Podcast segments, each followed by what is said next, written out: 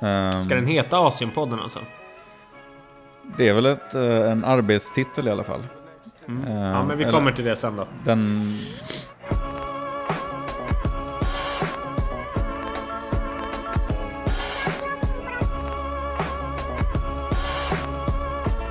Välkommen till det första avsnittet av Asienpodden. ehm, som ska handla om... Prinsessan som ville bli premiärminister.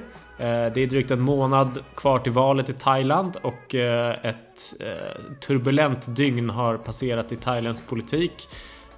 Och vi har fått se den kanske kortaste valkampanjen någonsin.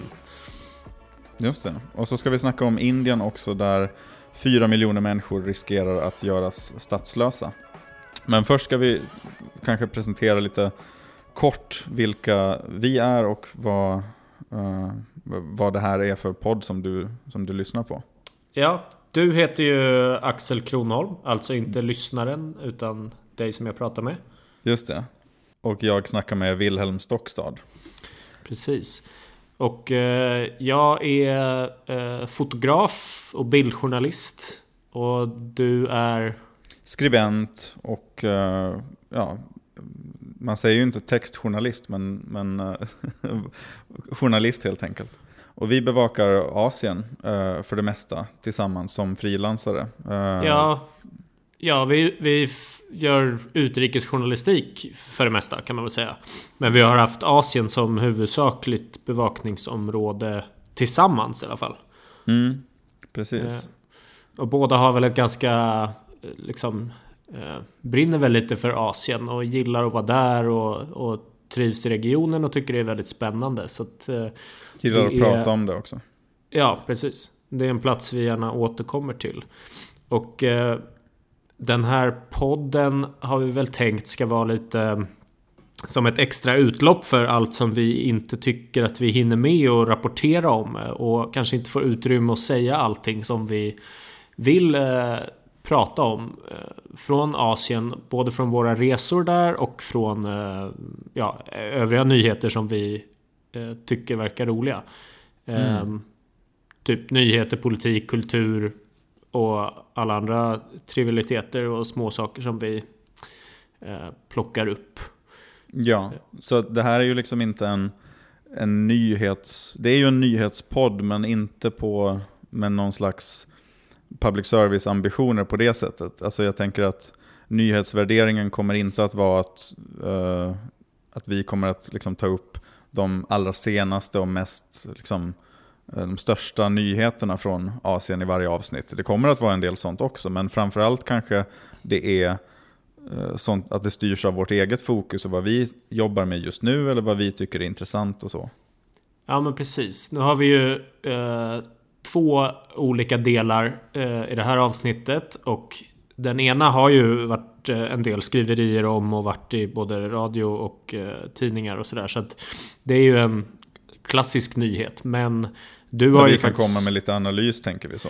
Ja, och du har ju faktiskt bott i Bangkok och har ganska mycket kunskap om Thailand och eh, är lite extra intresserad av, av det också. Så att eh, det kändes ju som en ganska rolig sak att plocka upp och det är en ganska rolig historia också så den kan man mm. gott eh, grotta ner sig i. Eh, Ska vi hoppa till Thailand? Ja, vi förflyttar oss till eh, Thailand.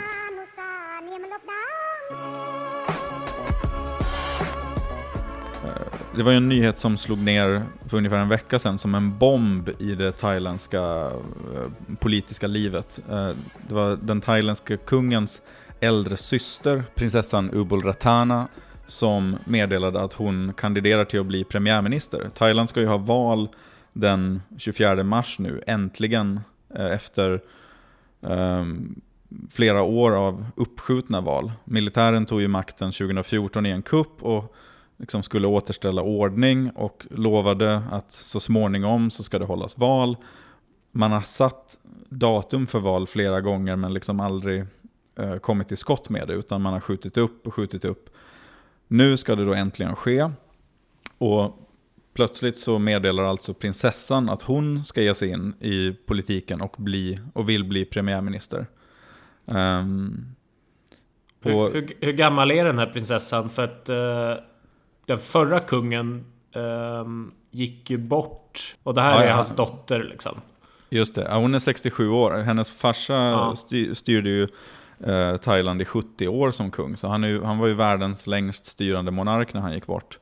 Ehm, men precis, hon är 67 år, men eh, så, liksom, vad säger man, i, ehm, i, i, i den här typen av sammanhang, det thailändska kungahuset, så är ju det då relativt ungt får man väl säga. Det är som med hundår med kungår liksom. Precis. Eh, och, men, och det här var ju väldigt spektakulärt, för det, det har inte hänt på jättelänge att någon i kungafamiljen liksom har engagerat sig politiskt. Ehm, det är ju känsligt med kungahuset i Thailand. Man har ju väldigt strikta eh, så här, majestätslagar som gör att det, det är straffbart att säga någonting kränkande eller att smutskasta kungafamiljen. Och det kan ju bli problem i en politisk eh, valrörelse där, där då den ena eh, kandidaten är skyddad av sådana lagar. Det blir väldigt svårt om man ska liksom svara på vad tycker du om hennes förslag? Vad ska du Ja, säga då? Ja, precis. Jag tyckte jag hörde det även nu då. Att det var flera tidningar och ledare som hade liksom avstått från att ens kommentera det här för att de var rädda för att eh, eh, åka dit på den lagen. Så att du, de kan liksom inte kritisera att hon ställer upp. Fast det som jag förstår det är ganska... Alltså det har varit lite eh, kutym att man inte blandar sig i politiken om man är tillhör kungahuset. Nej, det är ju samma som här. Det, det är ju ehm, det är god sed att, att eh, kungafamiljen ska, ska stå över det. Liksom. Ja men hon hade avsagt sig sin uh, kunglighet. Ja, hon ville, det var kärleken som gick före. Hon ville gifta sig med en amerikan för en herrans massa år sedan och avsade då sig sin prinsesstitel. Men det är ju lättare sagt än gjort att bli av med den. Liksom. Lite en gång prinsessa, alltid prinsessa. Så i kungahusets ögon och i liksom, det thailändska folkets ögon så är hon ju fortfarande prinsessa.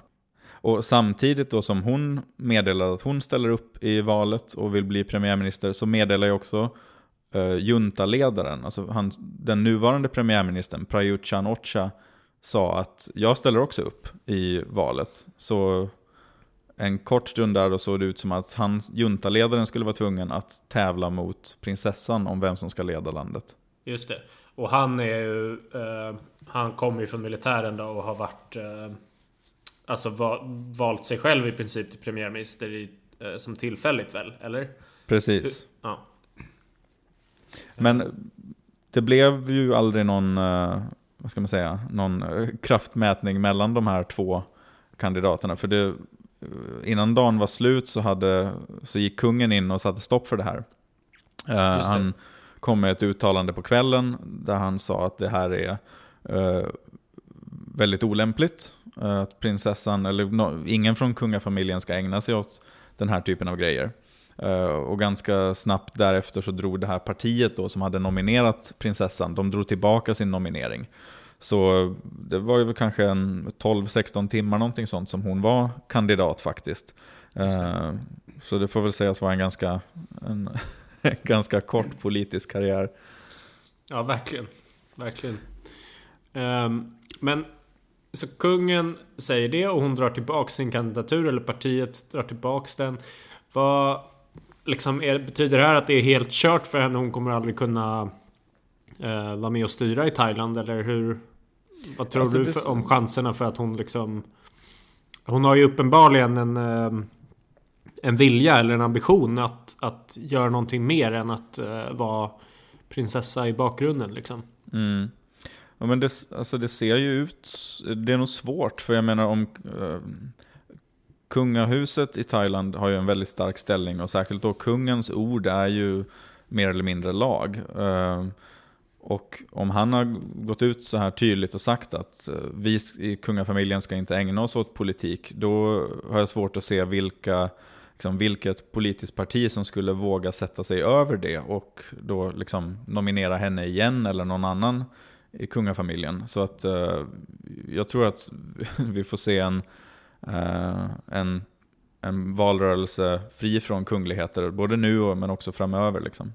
Och jag tror att det som lite gjorde en del folk nervösa i Thailand med den här nomineringen var att uh, det parti som nominerade prinsessan, uh, det heter Thai Raksa Chart och det är ett parti som är lojalt med uh, den tidigare premiärministern Thaksin Shinawatra. Kommer du ihåg honom?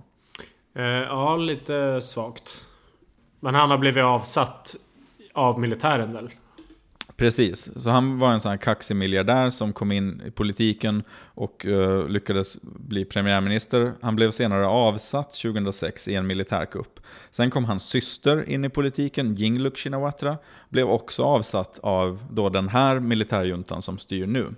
Uh, så de lever båda i exil, uh, de är anklagade för korruption och är ju liksom då, vad ska man säga, de håller sig i utlandet i exil men förstås bidrar sin tid och vill ju göra en comeback i thailändsk politik får man anta.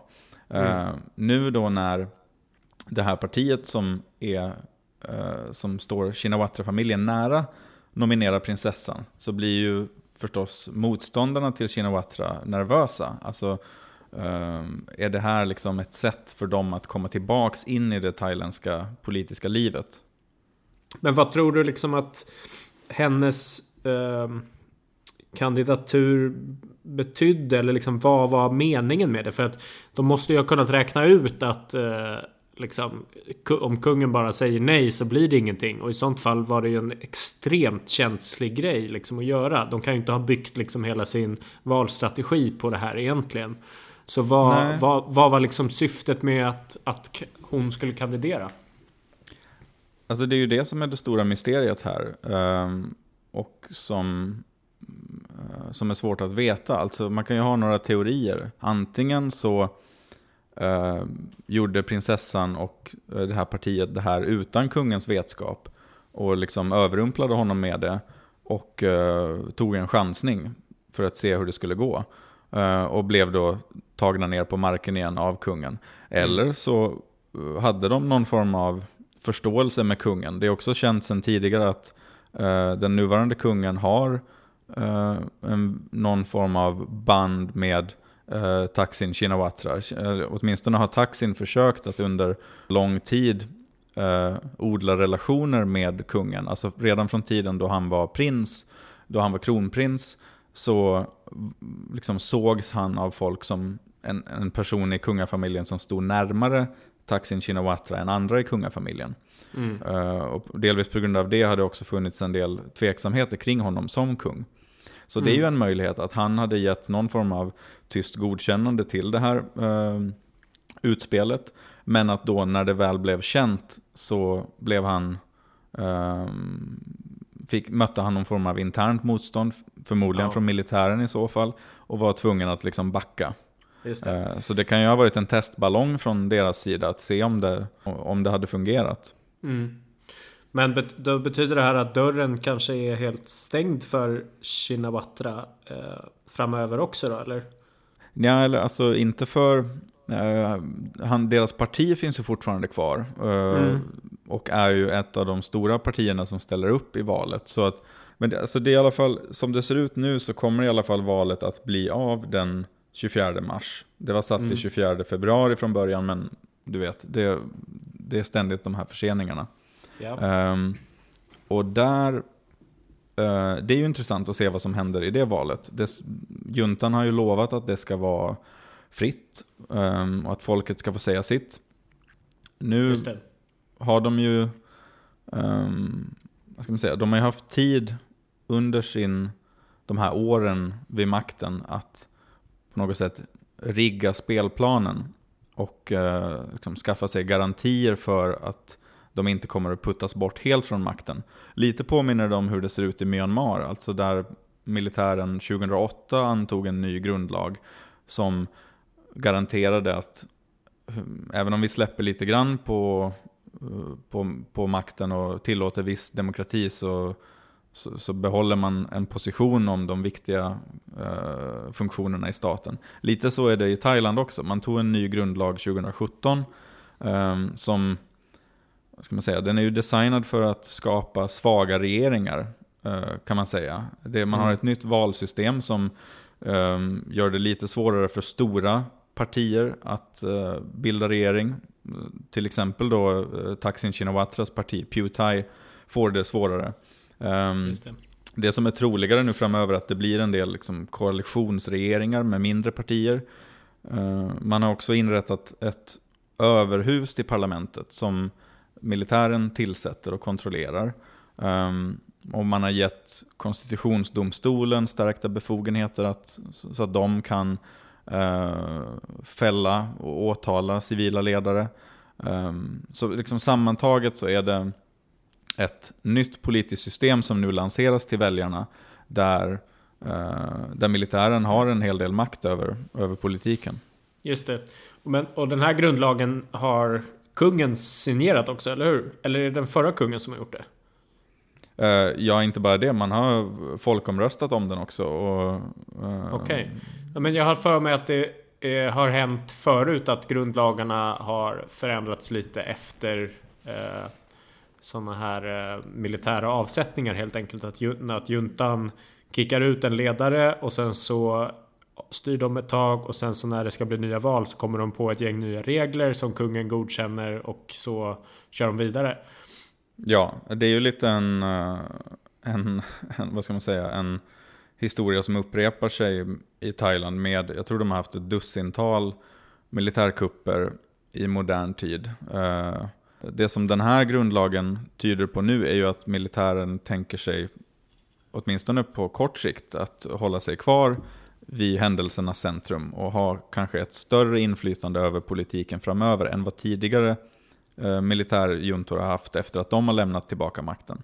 Mm. Um, de hoppas väl eh, till och med på att deras egen eh, premiärminister är den som ska väljas om då? ja, kvar precis. Alltså Prayut Chan kandiderar ju för ett parti då, ett militärlojalt parti. Och eh, det kanske blir lite mycket siffror, men alltså så här, vanligtvis så gör man ju så att den partiledaren för det största partiet efter valet är ju den som vanligtvis får chansen då att bilda en regering. Men den här nya grundlagen i Thailand gör att Eh, det räcker med att ett parti får 5% av rösterna för att kunna nominera en kandidat till premiärminister. Eh, och sen är det upp till båda kamrarna, alltså överhuset och underhuset, att rösta om det. Och eftersom överhuset då är helt tillsatt av militären så räcker det, låt säga då att eh, Prayut chan nomineras till att bli premiärminister.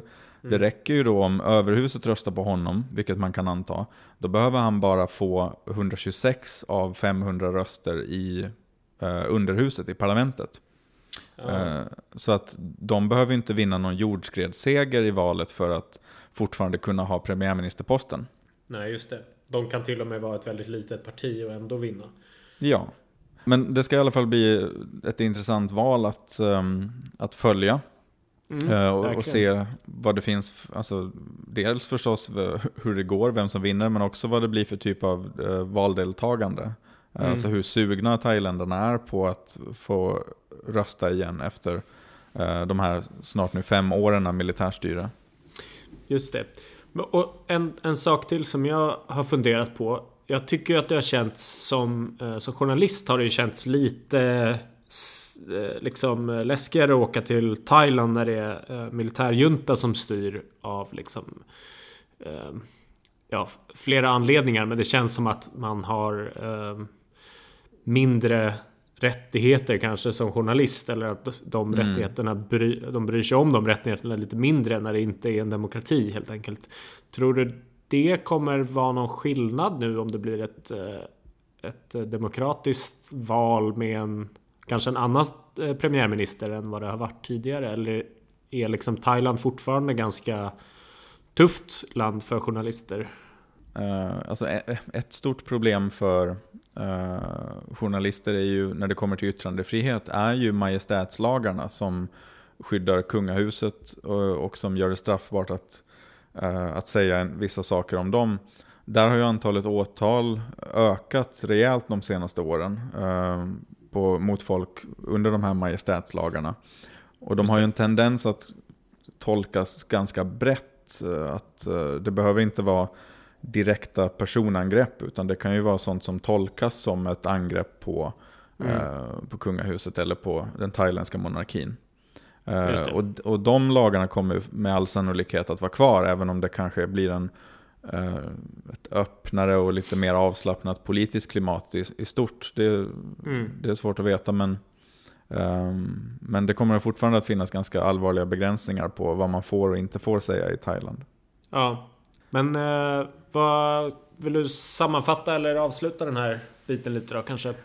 Ja, nej men alltså det, eh, på sätt och vis, jag vet inte vad man ska säga om prinsessan. Det är väl ganska rimligt på sätt och vis att hon inte håller på med politik. Eh, det blir ju som vi har sagt ett ganska skevt, eh, en ganska skev valrörelse där man inte får kritisera en av kandidaterna. Eh, om man vill bygga demokrati och, och fostra någon slags demokratisk tradition så kanske inte kungligheter ska leda landet heller.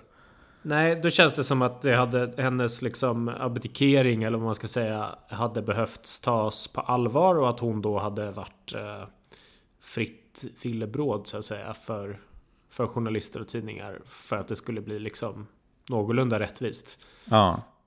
Och sen kan vi också konstatera då att med den här nya grundlagen som eh, består oavsett hur det går i valet så kommer militären att fortsatt ha en, en stor roll att spela i thailändsk politik oavsett vem som vinner. Eh, Och den stora frågan framöver blir ju vilken legitimitet kommer den här nya regeringen efter valet att få? Alltså kommer partier som Pew Thai och Future Forward att acceptera det här systemet eh, genom att ställa upp i val och så vidare och, och, och, och spela med? Eller kommer man att försöka, alltså det finns ju exempel från andra länder där par, stora partier helt bojkottar valen för att man upplever att systemet är riggat eller att det Mm. inte är rättvist.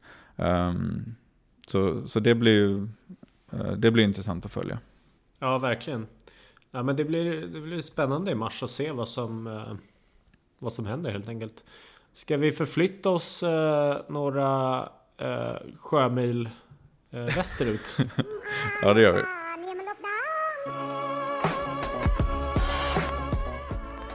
Då är vi alltså i Indien. Yes. Eller vi är inte där nu, men vi var där i oktober.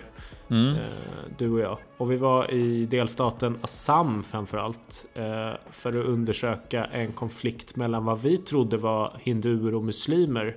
Och det var väl det vi hade sett det rapporteras om i andra medier också. Men det visade sig ju handla mer om eh, lingvistik. Att det var alltså en språkkonflikt mellan assamesiska och bengali.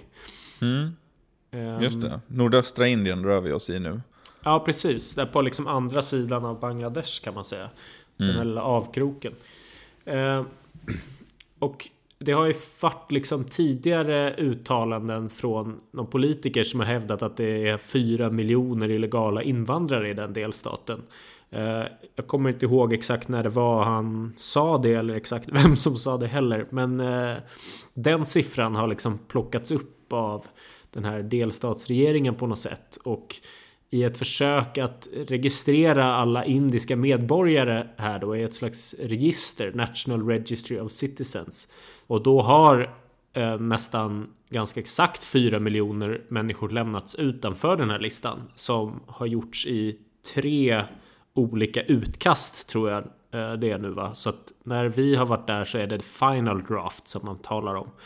Och eh, det verkar som att urvalet eh, har varit helt random av de här personerna. Förutom att eh, gruppen eh, har varit bengalitalande indier. Då. Så att det verkar vara helt, liksom, personerna verkar vara helt utvalda på måfå om man inte är med eller inte i det här registret. Ja, Men- alltså, för vi, vi såg ju många som var, alltså familjer där eh, halva familjen var med på listan och halva familjen var inte med på listan. Och Exakt. Det, finns ju ingen rimlighet i det. Nej, eh, det enda liksom gemensamma är att eh, de är bengalitalande eh, egentligen. Eh, Och det är både muslimer och hinduer som inte är med på listan. Eh, När vi åkte dit så trodde vi ju som sagt att det mest var muslimer som var utsatta. Eh, Och det kan väl bero på att muslimerna kanske känner sig mest utsatta också eftersom eh, det finns en ganska hindu-nationalistisk eh, vind Just det. Eh, men vi, vi träffade ju till exempel en, eh, en eh, herre som har jobbat liksom 30 år för eh, indiska armén. Han får nu pension från indiska staten. Han har ett liksom, avtackningsbrev från en tidigare president som du kan namnet på. Abdul Kalam. Kalam, just det. Eh, och eh, ja, han har liksom all dokumentation på allt det här. Eh, men han är inte med i listan som indisk medborgare utan de säger att han är en utlänning. Eh, och det är ju väldigt märkligt att liksom all den här bevisningen inte skulle eh, räcka på något sätt. Så han håller ju på och driver eh, ett fall mot de här tribunalerna för att försöka komma med på listan då. Och han är, är väl en eh, herre som har någorlunda liksom eh, gott om pengar och har det ganska bra ställt. Så han, han har väl råd att driva den här processen. Eh, Sen har vi ju träffat eh, andra som har det lite sämre ställt och där det liksom i princip ruinerar dem att försöka att driva den här rättsprocessen om att bli med på listan. Um, Mm. och en kvinna vi träffade som hade eh, hennes make hade blivit satt i sånt här detention center för att eh, han blev klassad som utlänning eh, i förvar liksom. Och så hade hon varit och hälsat på honom och då hade han mått bra. Och sen så en vecka senare fick hon reda på att han hade dött av en astmaattack. Eh, sa polisen då. Men han har aldrig haft astma enligt, enligt frugan. Och det verkar ju som att han har dött av något annat helt enkelt i häktet. Eh, och den här kvinnan har liksom bor i ett litet skjul och har typ lagt alla sina besparingar och sålt alla djur och allting för att ha råd att försöka driva den här eh, processen. Nej, och det är ju väldigt svårt för de här, många människor som lämnas utanför listan eh, är inte heller läskunniga eller skrivkunniga. Så det, det är ju som en extra svårighet där för dem att hävda sin rätt och att eh, kunna driva någon slags process. För man måste förstå eh, de här eh, dokumenten, den här byråkratengelskan från indiska myndigheter. Den förstår ju inte ens jag när jag försöker läsa den. Eh, För den, den är skriven så här väldigt gammaldags eh, brittisk engelska. Precis. Som, Ja, det, den var jättesvår. Men liksom alla som, alla som vi träffade hade väl alla sina liksom viktigaste papper i en eh, nött plastpåse egentligen. Där hade man liksom sina dokument, bevisen på vem man var och på sitt arv på något sätt. Um, det som var intressant med det tycker jag var att den här eh, liksom specialdomstolarna som, som eh, avgör de här fallen, utlänningstribunalerna. De eh, har valt fritt vilka dokument som räknas eller inte. Och när de har märkt att många har använt till exempel gamla röstlängder eh, som bevis på att de har bott i Indien och röstat 1966 till exempel. Så har de nu sagt att de inte gäller längre som bevisning. Ehm, och även vissa ID-kort och sådär verkar inte gälla. Och det är så märkligt när det är liksom andra myndigheter som utfärdar identifikation och liksom på så sätt också bekräftar att du är medborgare. Men sen kommer en annan domstol och säger att nej, det här räknas inte för att bevisa att du är medborgare. Medan det i alla andra fall skulle vara giltigt. mm. ja, de har ju Eh. väldigt invecklade regler för, för vad som är så, alltså när ett en dokument eller en handling är godtagbar. Den ska vara utfärdad på ett visst sätt och med en viss stämpel och sådär. Och har den inte rätt stämpel så ja, det, det, är, en, det är inte lätt. Nej men exakt, som den där eh, tjejen vi träffade som hade eh, Hon och hennes mamma var inte med på listan men hennes pappa och bror var med på listan. Eh, vilket ju är väldigt ologiskt. Och hon har då försökt eh, ändra på det men hennes födelseattest godkänns inte som bevisning på att hon är född i Indien. Därför att den hade eh, inte stämplats på sjukhuset eller något sånt där som jag förstod det. Alltså de hade liksom använt en kurir för att hämta ut den då. Eh, och då hade de lämnat, sjukhuset har lämnat ut den och stämplat själva attesten. Men de har inte registrerat i sina papper att de har lämnat ut den. Och då räknas den inte heller. Mm. Eh, så det var ett sånt där fall där liksom ja, det, bara, det känns bara så dumt liksom. Och ja, det, när man är fast i den här byråkratiska limbon liksom. Ja, och att halva familjen är godkända indier då, men inte andra halvan liksom. Mm. Eh, Det tyder ju på att eh, det är ganska slumpmässigt utvalt liksom i den här folkgruppen. Just det. Vi gjorde ju typ en porträttserie där med de här personerna vi har träffat. Vi träffar ju Ehm, ganska många. Ja, precis. Jag tror det blev 13 porträtt eller något sånt där till slut. Mm. Ehm, vi träffade ju fler personer men inte kanske som hade den typen av case utan det var ju mer... eh, Ja, och inte alla som ville vara på bild och så heller. Nej, precis. Nej, det är sant. Och sen var det ju en del eh, liksom, intervjuer runt omkring med folk som kunde mycket om, om eh, fallen och så också. Ehm, Men där har vi lagt ihop liksom bilderna på deras dokument kan man säga med eh, porträtten eller ansiktena. För vi försökte, eller jag försökte hitta ett bra sätt att berätta den här storyn så att det inte skulle vara liksom bara en bild på någon som håller i ett papper eller att det är så här händer som håller i ett papper. Det känns som det formulär 1A i att göra det. Men det blev ganska fint och vi har ju sålt den storyn till eh, två tidningar nu i alla fall. Mm. Jag fick precis tillbaka texten från, eh, från Svenska Dagbladets kulturredaktion. Det är en av de ställena där det ska gå. Mm. Eh, Så jag har fått tillbaka eh, ett korrektur där med lite ändringar som jag ska föra in. Och så. Ja. Men eh, Men de, de Men- gillade det på det stora hela i alla fall eller? ja, jag tror det. De ogillade inte i alla fall. Nej, det är ju bra. Så att, så, men det är ju ganska lång, alltså.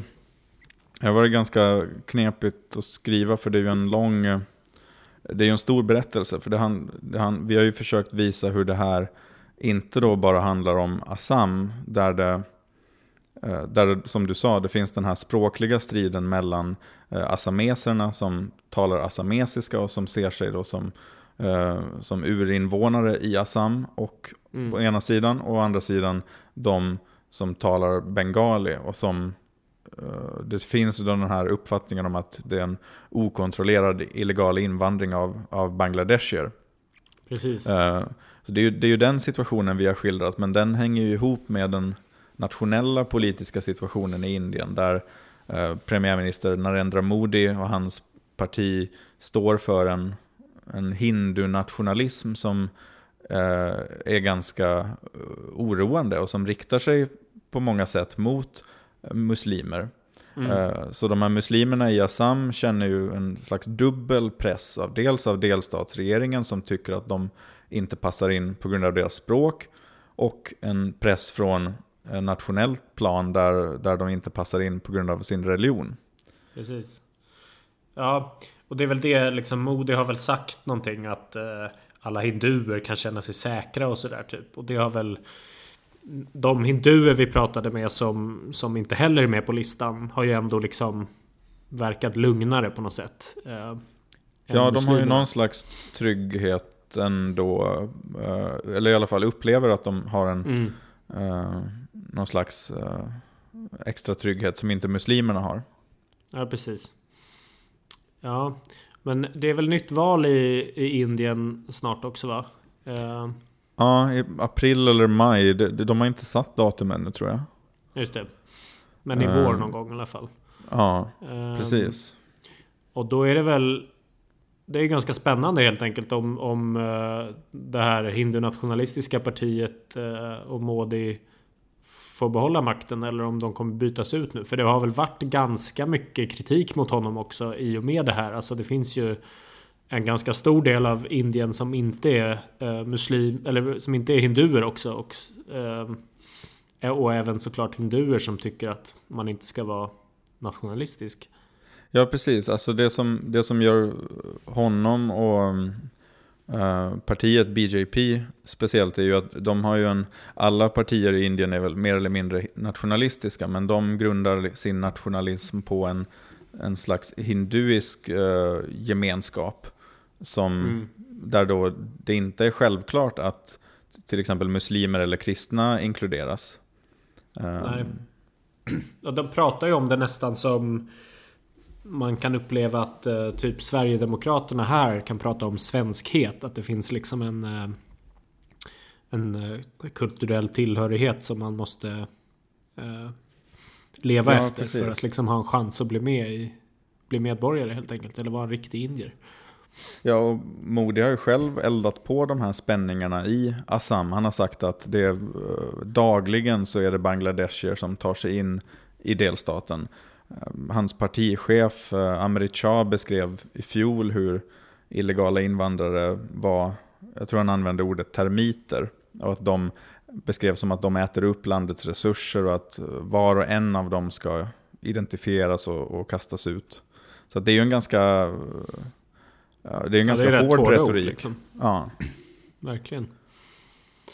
Ehm, Men så det i alla fall, Svenska Dagbladet kommer först tror jag att publiceras. Jag har inget datum ännu på när det, när det kommer. Men, nej, ehm, men eh, det borde ju vara snart. Vi har haft deadline och båda har lämnat. Och texten ska gå en vända till. Sen borde det väl vara klart då.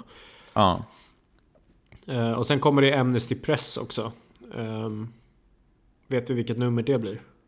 Det blir årets första nummer. Ehm, den kommer ut eh, fyra gånger per år. En Ja. kvalitetspublikation som vi varmt kan rekommendera. Det, det finns mycket att läsa där. Jag tror det ska vara ett till, en till text om Indien i, den, i det numret faktiskt. Men jag vet inte Mm. riktigt vad det handlar om. Ehm, Nej. men, eh, men det borde komma, jag vet inte när det kommer, om det kommer i mars kanske eller så. Men det kan ni hålla utkik efter i alla fall.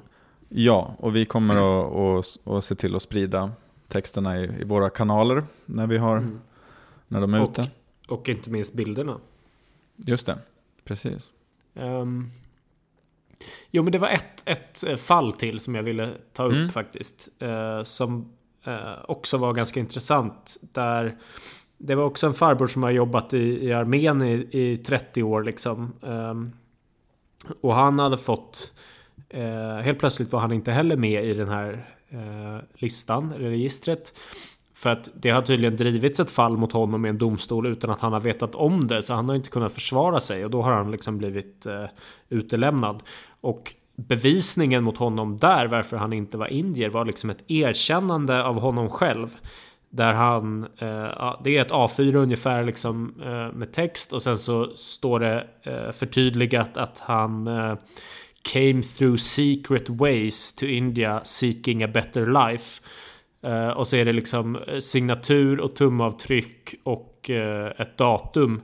Det intressanta är att när det här datumet är så och, och platsen som det här pappret skrevs under på så befann han sig i tjänst i militären på helt annan ort. Så han har liksom fått ett eh, förfalskat dokument som bevisning mot sig då, där han har liksom eh, erkänt att han har eh, kommit till Indien från Bangladesh. Ja, det är Ehm, ofattbart. Ja, det, är- det är verkligen speciellt och det tyder liksom ytterligare på att den här processen verkligen inte går att lita på liksom, utan att det... Jo men precis, vi, vi snackade ju med eh, advokater och, och domare i Assam som eh, alla sa det, att de som sitter i de här utlänningstribunalerna är inte eh, professionella, utan de har ett politiskt uppdrag att eh, peka ut misstänkta utlänningar och eh, få fällande domar. De fällande Mm. domarna i de här tribunalerna har ju dessutom ökat markant sedan Modi kom till makten. Så Ja, att de, de är ju Och- och- verkligen ingen oberoende så rättsprocess utan, och inga så här vanliga eh, rättsprinciper gäller där. Det är ändå liksom Indien i övrigt är ju en ganska väl fungerande demokrati. I alla fall en ganska väl fungerande rättsstat. Alltså deras eh, övriga domstolar är ju ganska eh, bra. Och, och liksom kan vara progressiva till och med. Ja men visst. Så ja. Det, det är förvånande att det kan gå så snett liksom. Att de här domstolarna har kunnat växa fram. Men eh, den eh, liksom eh, historiska fördjupningen får ni nog läsa om i tidningen. Mm. Ja, jag märker att vi har spelat in ganska länge här nu. Men, Ja, men, och det är eh, väl eh, liksom en 16-17 tusen tecken du har skrivit eller? Som Ja, du får. 17 närmare. Ja. Plus faktarutor. Yes. Så där finns eh, mer om, om det här. Mm. Men då var det kanske allt då för den här gången. Asienpodden at gmail.com kan man höra av sig till om man vill, om man har några synpunkter, ris eller ros, frågor. Ja, eller, eller förslag på ämnen som vi borde ta upp. Mm. Ehm, tack och hej och på återhörande. Just det, så säger man. Ja.